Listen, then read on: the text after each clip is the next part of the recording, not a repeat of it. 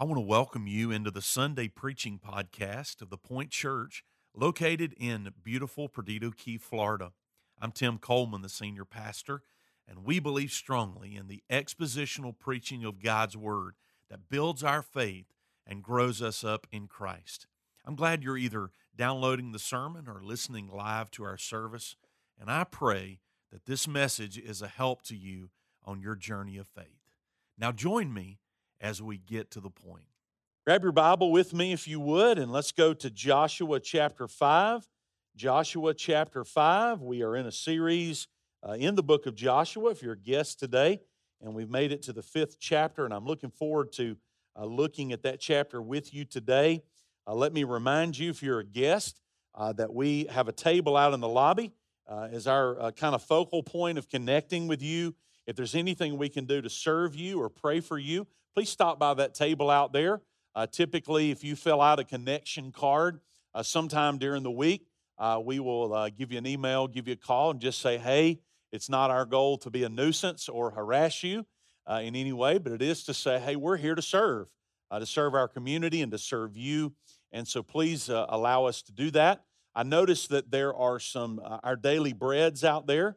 Somebody stopped by on Friday to pick one up. If you need a devotion book, uh, for the next uh, two or three months. They're out there as well as our March F260 Bible reading journals.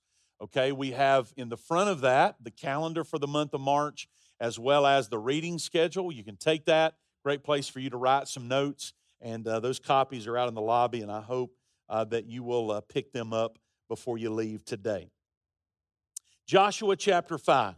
Uh, today, the message is entitled Before We Begin before we begin.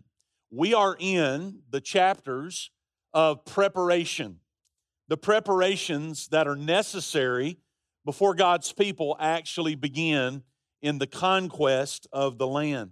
Uh, last week we looked at uh, chapter 4, a message that I entitled The Goodness of God, and I spent most of my message on the first point.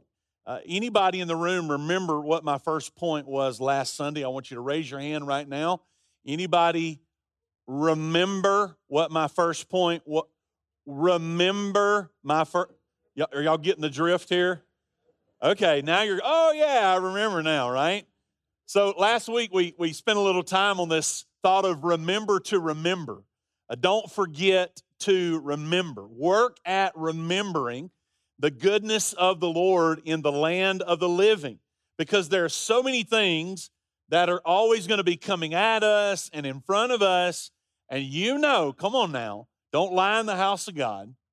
You know that right now there are so many things in front of us that are grabbing our attention, our focus, and we're thinking on those things. And it's real easy to go seven days and not sit and think about the goodness of the Lord to think about all of his blessings. The importance of remembering. I read a little thing this week from an organization called Verywell Mind, and they were talking about some things that you might do to improve your memory. Anybody want to confess you need some help today with that? I'll lift up both of my hands.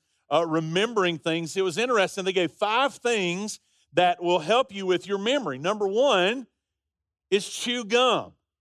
How many of you got that down pat already? All right, okay. Uh, chewing gum, they say, will increase the percentages of you uh, remembering a little bit better. How about this one?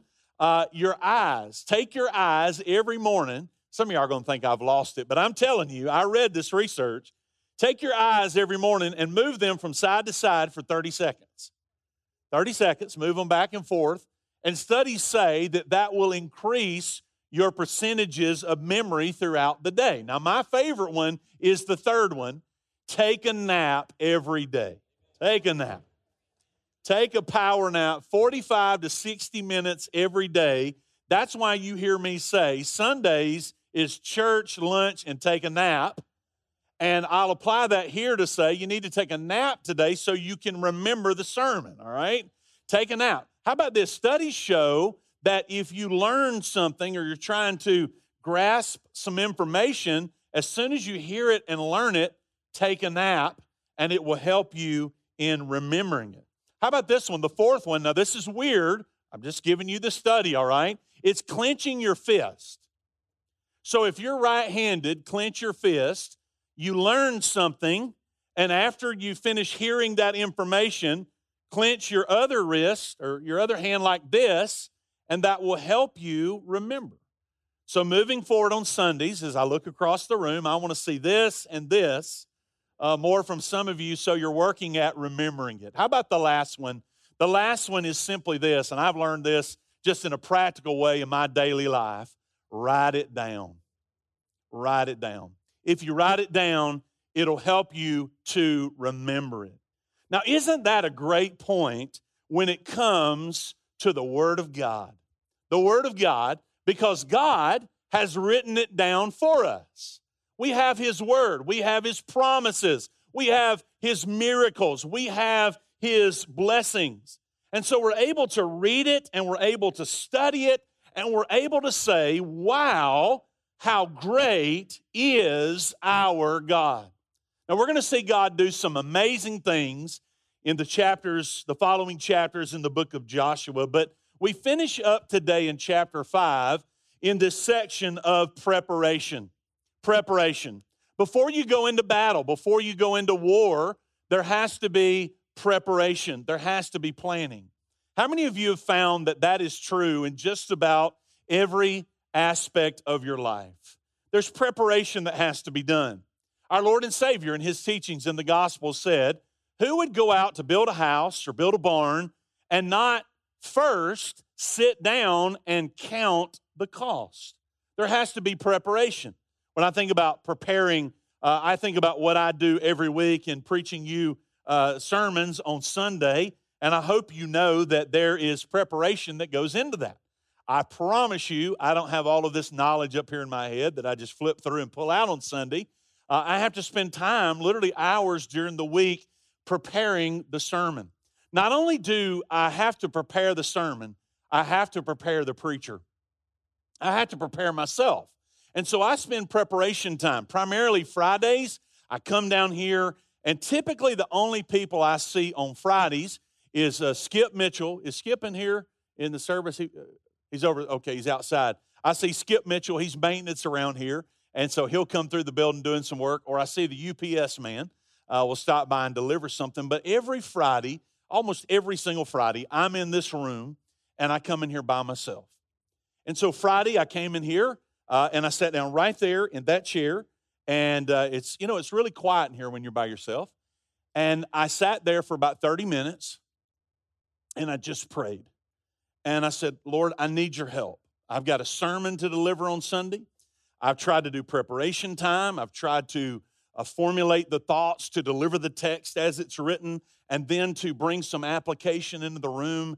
And so I always pray, Lord, I pray you would cleanse my hands and purify my heart and fill me with the Holy Spirit and prepare me to do what you have called me to do. Now, in your Christian life, there is preparation. We call it discipleship. Why do we say that it's so important to be discipled? Because you're being prepared. You're, you're growing, you're learning, so that when you go out into the kingdom, you're ready to do the work that God has called you to do. That is preparation. Too often in the church, we have seen people make a profession of faith or come to Christ or declare that they have been saved, and then we turn them loose to make it on their own, and we don't help them prepare for the tough times. We don't help them prepare for the bumpy roads that are, are ahead. How many of you found out in the Christian journey it's not always easy? And so you have to you have to prepare yourself. You have to get in the word. How about this? The Bible says be ready to give an answer to every man of the hope that is within you. Well, how in the world are you going to do that? You've got to do some preparation. You've got to be prepared for that moment. Preparation is so important. Ben Franklin said, by failing to prepare, you're actually preparing to fail.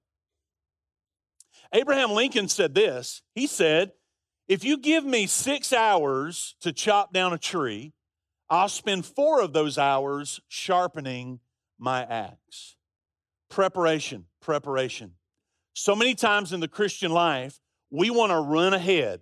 We want to move out. We want to get engaged. We want to get involved in kingdom work. And God says, slow down and spend some time in preparation. Now, look in the text with me, Joshua chapter 5.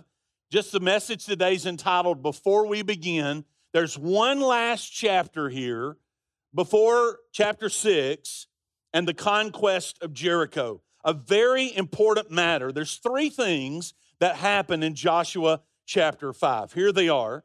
The first thing that happens is Joshua gets the people together and follows through on a command of the Lord that is so important for his covenant people. So the first thing we see is that they right what is wrong. They right what is wrong. Look in the text, verse number one. As soon as all the kings of the Amorites who were beyond the Jordan to the west, and all the kings of the Canaanites who were by the sea, heard that the Lord had dried up the waters of the Jordan for the people of Israel until they had crossed over, their hearts melted, and there was no longer any spirit in them because of the people of Israel. Now, this is very important. I said last Sunday that verse number one actually finishes up the paragraph from chapter four. Chapter 5, verse 2 starts a new paragraph, but verse number 1 is important because of what's about to happen. The question is once they crossed over the Jordan River and they set up camp here at Gilgal, why did the enemy not attack the children of Israel while verses 2 through 9 take place? That's very important. It's a key ingredient to the story. It's because they were scared to death. Okay? They were fearful. They didn't act because they had heard of all of the mighty, miraculous works of God. Now, notice verse number two. At that time, the Lord said to Joshua, Make flint knives and circumcise the sons of Israel a second time. So Joshua made flint knives and circumcised the sons of Israel at Gibeath Haaraloth. And this is the reason why Joshua circumcised them. All the males of the people who came out of Egypt, all the men of war, had died in the wilderness on the way after they had come out of Egypt. Though all the people who came out had been circumcised, yet all the people who were born on the way in the wilderness after they had come out of Egypt had not been circumcised. The people of Israel walked 40 years in the wilderness until all the nation, the men of war who came out of Egypt, perished because they did not obey the voice of the Lord. And the Lord swore to them that he would not let them see the land that the Lord had sworn to their fathers to give us, a land flowing with milk and honey. So it was their children whom he raised up in their place that Joshua circumcised for they were uncircumcised because they had not been circumcised on the way. And when the circumcising of the whole nation was finished, they remained in their places in the camp until they were healed. And the Lord said to Joshua, Today I have rolled away the reproach of Egypt from you. And so the name of that place is called Gilgal to this day the reproach is rolled away. That's the meaning of this place called Gilgal. So, what happens? There's a very important matter that has been neglected in the wilderness wanderings. Now, remember, this series is God's faithfulness and our obedience.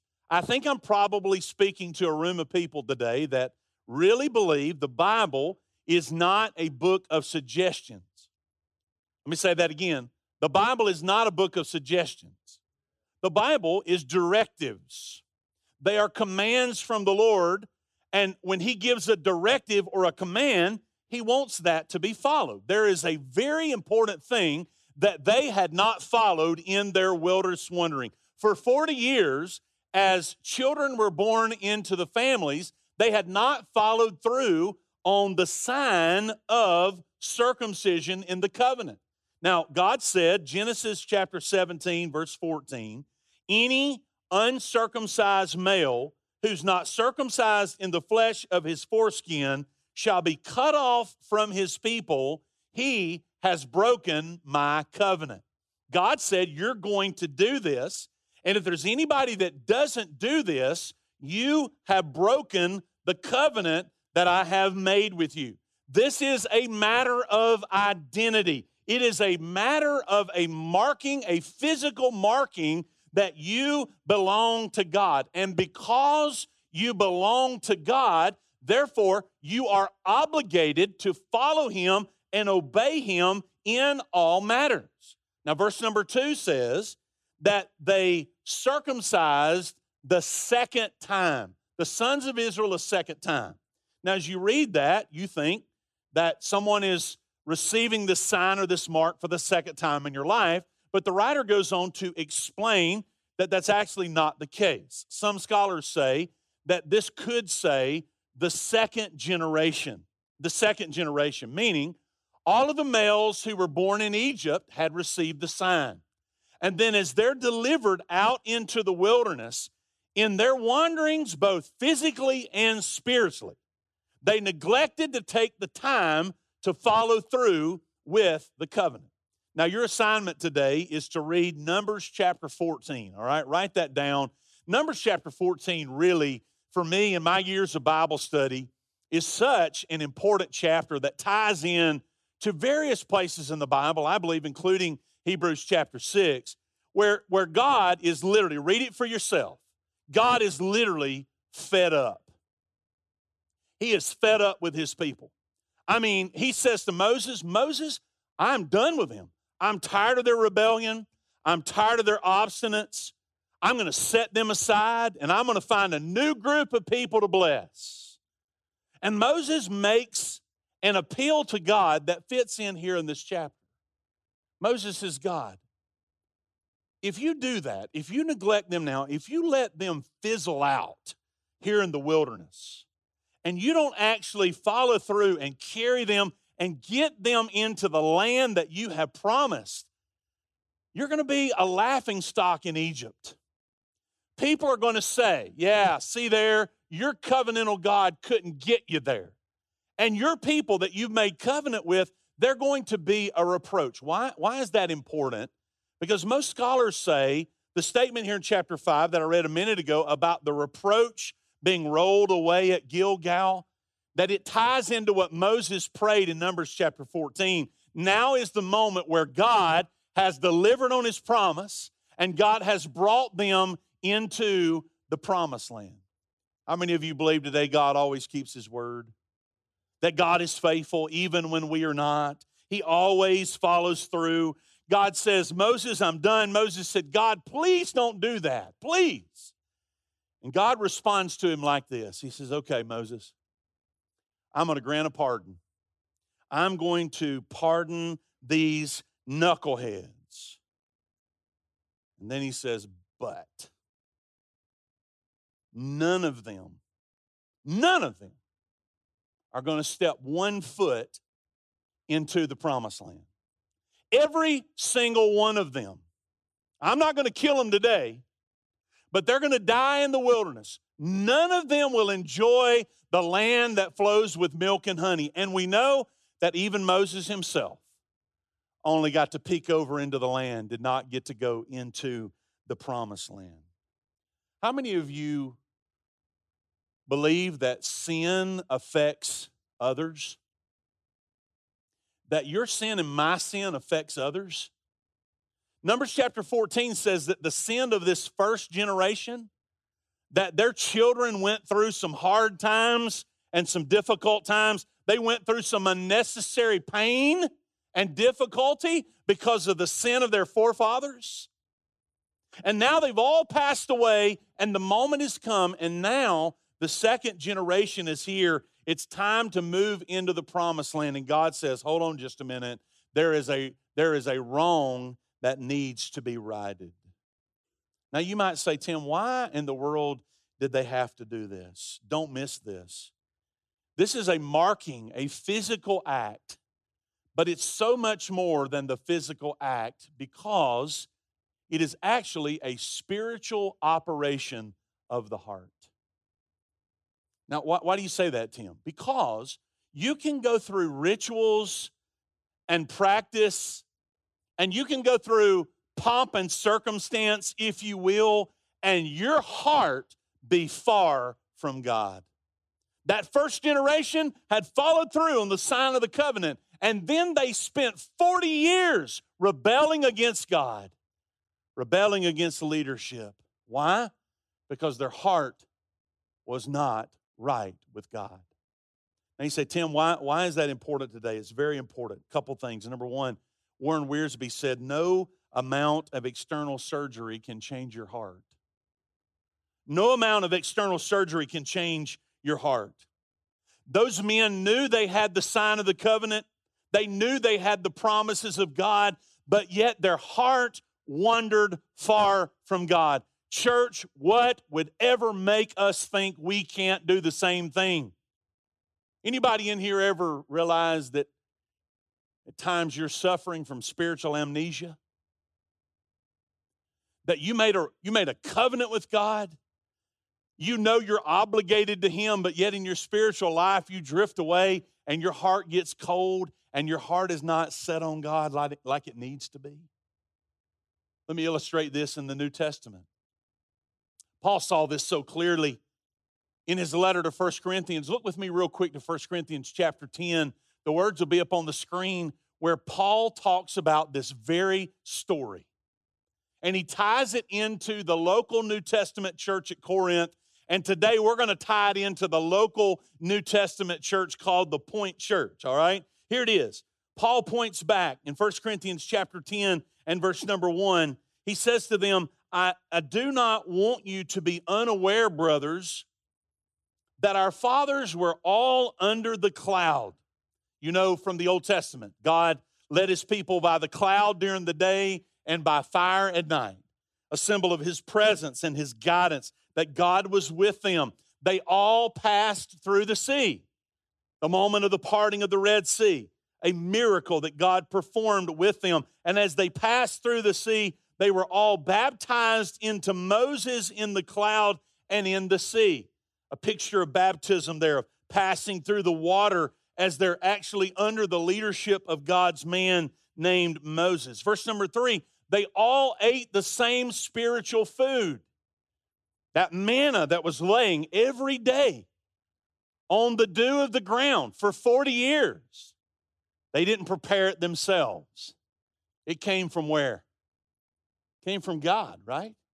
They all ate the same spiritual food. They all drank the same spiritual drink, or they drank from the spiritual rock that followed them. God always provided water and sustenance for them. Notice the word rock there is capitalized. And then he finishes, and the rock was Christ.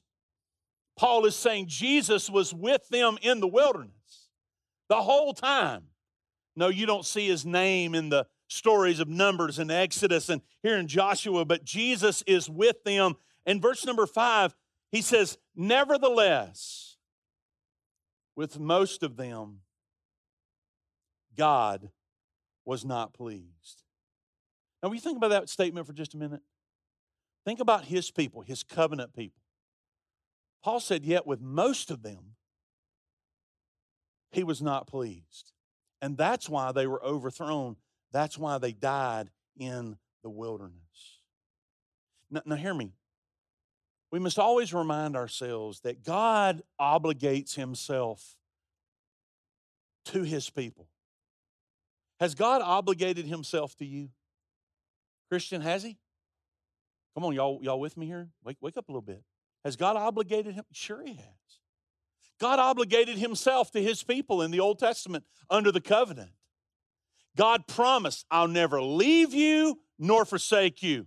I'll be with you every step of the way. I think of Philippians chapter 4 in the New Testament that says, Our God will supply all of our needs according to his riches and glory. God has obligated himself to us.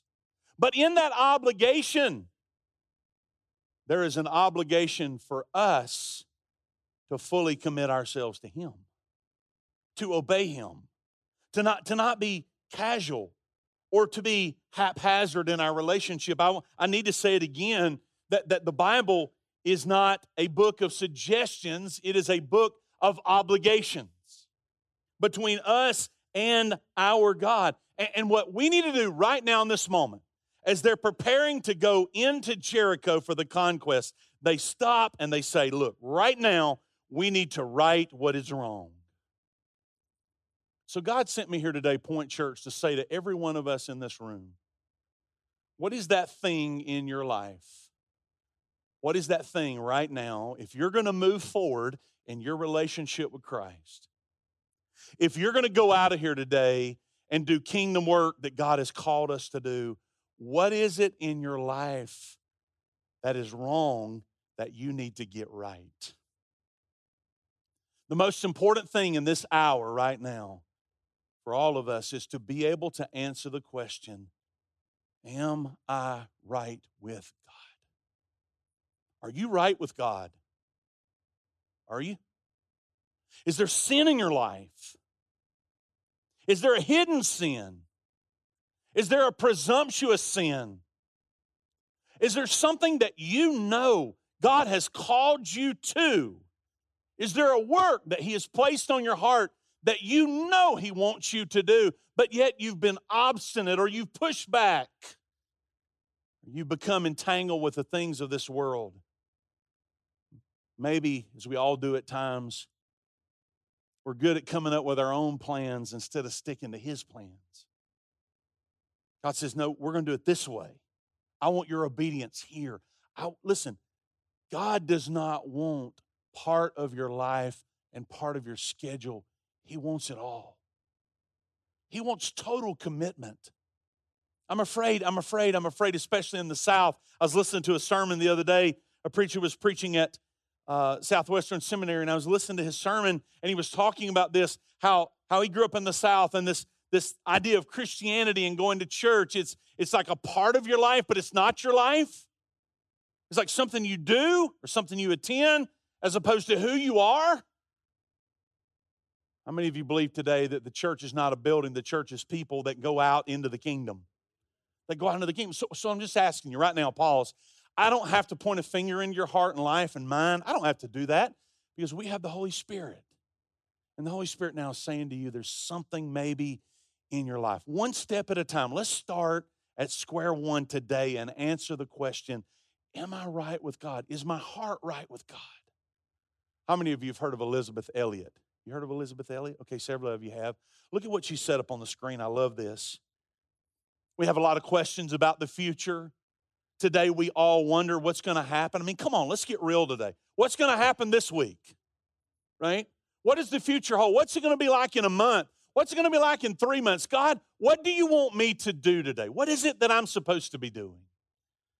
Elisabeth Elliot said, Does it make sense to pray for guidance about the future? if we are not obeying in the thing that lies before us today? Do what God tells you to do now and depend upon it, and you will be shown what to do next. So, Christian, what is God speaking to you about right now that needs to be righted? Look at me. Is there somebody you need to forgive? Is there somebody you need to get right with? How about this? There were three people in the first service today, three adult men, that raised their hand when I asked this question Are you right with God? That confessed by their hand. They said, I'm not sure that I'm right with God. I'm not sure that I'm a Christian. Now, hear me. You can join the church, you can take communion, you can be baptized, you can give to Send Relief, you can help the Pregnancy Crisis Center. All of these things that we do in our church and in our walk with the Lord that we believe in very strongly, you can follow through with rites and acts and processes and your heart not be right with God. If you were to stand today at the pearly gates and you were asked the question, why, why should you be allowed into heaven? What would be your answer? There is only one and that is you have been washed in the blood of the Lamb. Not that you're a church member, not that you memorized the catechisms, not that you've been baptized, but you have been born again, born from above, born from above, born by God's grace. Right what is wrong. Please, I'm begging you today. If you're not sure you're a Christian and you're born again, don't go away without Jesus. May today be your day of salvation. If you are a Christian today, what is it in your life now that the Lord has spoken to you that says, hey, Tim, you need to right what is wrong? And let's make sure that we leave here today as thoroughly right with God as we possibly can. How many of you believe the hour is urgent? If I told you the Lord was going to come back at one o'clock today, you'd get a whole lot more serious about what I just said. You would. So, how about we just live like you could? Are you right with the Lord? If you're not, I pray that you will be. So, the first thing we see here in the text is, is, is that Joshua gets everybody together and he says, Wait a minute now, you guys that have been born in the wilderness wandering, we're going to follow through on the sign of the covenant, and they are obedient to do what God commanded them to do. Notice in verse number 10, the second thing that they do is they pause, actually, as a matter of obedience, now that they're in the land and they celebrate their deliverance. Joshua tells them, We're going to celebrate our deliverance. Look at verse number 10.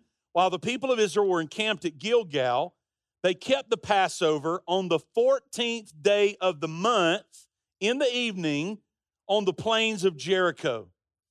And the day after the Passover, on that very day, notice they ate of the produce of the land unleavened cakes and parched grain. And the manna ceased the day after. They ate of the produce of the land. And there was no longer manna for the people of Israel, but they ate of the fruit of the land of Canaan that year. I don't know about you. You might read that, and that just might be a narrative and a story, but I just get giddy reading that, okay? I just do. This is really cool. 40 years, God provided them manna in the wilderness and water. And now we see this transition to where they're at home. Can anybody agree with me today? There ain't no place like home. They're at home. And now they're not going to live off of that manna on the dew every day. They're going to live off of the fresh land of Israel. They're going to live off of the fruits and the barley and the grain. And now the fulfillment of God's promise. They're actually living it every day as the manna stops and they transition to being at home. Now, what do they do? They celebrate the Passover. You know, the Passover is uh, what is observed to remember their deliverance, right? That God delivered them from Egypt. We see it uh, for the first time in Egypt as the death angel passes over and the blood is sprinkled over the door. You fast forward and you see in Numbers chapter 9, they celebrate the Passover at Mount Sinai in the wilderness wandering. And there are many scholars that say there's a, there's a gap here. We don't have evidence that there was another Passover observed until this one here as they enter into the land of Canaan. And so they're remembering their deliverance. They're remembering what God did for them. Now, why did they do this? This is important. Number one, they're keeping the manner of the 14th day of the month. But look on the screen at Exodus chapter 13 and verse number 5. Moses said, When the Lord brings you into the land of the Canaanites, the Hittites, the Amorites, the Hivites, and the Jebusites, which he swore to your fathers to give you, a land flowing with milk and honey, you shall keep this service in this month. Now, I don't have time to get into this. I wish I did. But we'll get to Joshua chapter 8, verses 31 to 35 in some of, I, sh- I wasn't even going to get into this, but I'm going to throw it out there for you to study, all right? In some of the manuscripts that they found in the Dead Sea Scrolls in Qumran, there's some of those manuscripts that actually have Joshua chapter 8, verses 34 and 35 here at the end of chapter 5, or end of chapter 4, going into chapter, uh, end of chapter 4, going into chapter 5, about what they actually did at this moment and how they did it. Here's what you'll find you'll find in those verses that they read every single word out loud of the law.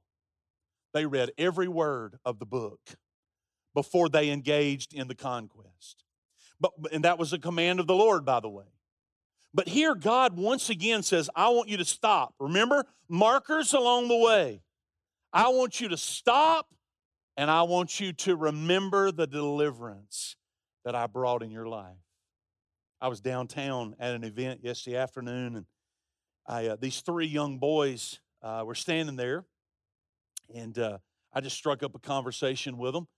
And uh, very, quickly, I said, uh, told them I was a pastor, and and man, when I said that, it was like the light bulb turned on in all three of their heads. They were probably somewhere between 19 to 21, and uh, man, I could just tell real quick they wanted to talk about the Lord, they want to talk about church, they want to talk about theology, and man, they were asking me what I would call some humdinger questions. Okay, you know, not easy ones, and why do you do this, and why you do that, and what do you believe this, and have you done that, and do you prophesy, and we were just, I mean, it was all over the place. And so I got to a certain point, and one of the boys looked at me and he said, he asked me the question. He said, Tell me about, tell me about your journey with the Lord. And in that moment, I went straight back to when I was 13 years old. And I got to tell my story of God's grace in my life. I want to ask you, when's the last time you've told your story? When's the last time that you said to someone, hey, let me tell you what happened to me when I was 13. Let, let me tell you what happened to me when I was 21. Let me tell you what happened to me when I was 28. Now, what does this have to do with the Passover? I tell you what it is. God wants his people to never get over deliverance. Never get over it. Always be excited about talking about it, remembering it, declaring what the Lord has done for you. Part of us coming together on Sundays here in church and worshiping together is that we celebrate our deliverance. We celebrate what Jesus did for us. Watch now on that final Passover. Come on, this ought to just get you fired up. On that final Passover, the Lamb, Jesus, came and he died on the cross to deliver me from the Egypt of my sin, to deliver me, to set me free. And that, that should be something that we never get over the blessings of the Lord. And then, and then we see for them in this moment what this Passover meant, how special it was. I want you to see a couple things. One, Joseph Coleson, look on the screen. He said, as the inaugural Passover in Egypt had marked the exodus from slavery, so, this first Passover in Canaan marked attainment of the goal toward which God had been leading them ever since. The Passover has always commemorated God's ancient act of deliverance from Egypt. This one also anticipated God's new act of giving his people the promise rest in the land. The faithfulness of God, can't you see that? Can't you see it here in this text? And then I want you to notice this. I want you to notice the supernatural way in which God provided manna and water for them in the wilderness. And now, as He brings them into the land, it is as if He has moved away from this supernatural appearance of food and water to now say, Hey, here I have provided this land for you to live off of the blessings of the land. Now, why do I say that? I think sometimes we are attracted to the exciting and the supernatural and the euphoric things like manna on the dew. And many times we miss the common, ordinary blessings of God. They both come from the same place. The blessings come from God, He is our provider. How many of you found that, that in God's calendar, in what you know of Him and what you read about Him, He's not always parting Red Seas. He's not always parting Jordan rivers. He's not always making the sun stand still. But God is always at work and He is always blessing His children. Look on the screen, Dale Ralph Davis. He said, So we must be aware of thinking that God is only in the earthquake, the wind, and the fire of thinking that manna but not grain is God's food. Most of God's gifts to his people are not dazzling and gaudy, but they are wrapped in simple brown paper. Quiet provisions of safety on the highway, the health of our children, picking up a paycheck, supper with the family, all in an ordinary day's work for our God. May we never miss the blessings and His provision day by day. Let me finish the sermon in chapter 5 with the best part. If you slept through the first two, you're okay. This is really good right here, all right? The last thing we see in this preparation time is we see a final moment of encouragement. Man, this is so good right here. You're going to like this. Look at it. Final moment of encouragement for Joshua. When Joshua was by Jericho, he lifted up his eyes and looked, and behold, a man was standing before him with his drawn sword in his hand. And Joshua went to him and said to him, Are you for us or for them? Are you on our side or are you for our adversaries? And he said, No. But I am the commander of the army of the Lord. Now I have come. And Joshua fell on his face to the earth and worshiped and said to him, What does my Lord say to his servant? And the commander of the Lord's army said to Joshua, Take off your sandals from your feet, for the place where you're standing is holy. And Joshua did so. Does that sound familiar? Exodus chapter 3, verse 3. Moses is standing beside what? He's standing beside a burning bush. And here's a voice that says, Moses, take off your shoes. You're standing on holy ground. And now Joshua has this holy ground moment. Joshua has this holy cow moment, right? I mean, think about this. I, have got chill bumps right now, all right? Joshua's walking there by Jericho and he looks up, and here stands a man with a sword in the middle of the road. And Joshua is obviously overwhelmed by his presence. And he asks the question which team are you on? Are you on our side? Are you on their side? And I love the answer. You see the answer? Did you read it? The answer is not an answer, really. The answer is like, you know, somebody says, Are you cheering for this team or that team? And you say, Yes. Well, you ain't answer the question. Which team are you on? Are you on our side or their side? No. No. Now, why is that important, church? Why is that important? Because I think so many times we think about the fact of which team is God on? Who is God for? And that's really not the issue here. The question that needs to be answered right now is are we on His side? Are we committed to Him? And so, this soldier, this commander of the army of the Lord said, No, no, I'm in charge. I'm in charge. I, I, didn't come to pick sides. I think sometimes people think that way. Listen, when Jesus came to this earth, he didn't come to pick sides, he came to take over. He's in charge, he's the commander of the army. And very quickly, Joshua realizes that this is a holy moment. Now, real quick, there's really one of three thoughts here. Number one, this is Yahweh, this is a theophany, God appears. This is an angel that is sent from God as a holy representation of heaven. But there's a third view that I kind of lean toward, and I may get to heaven and find out I was wrong.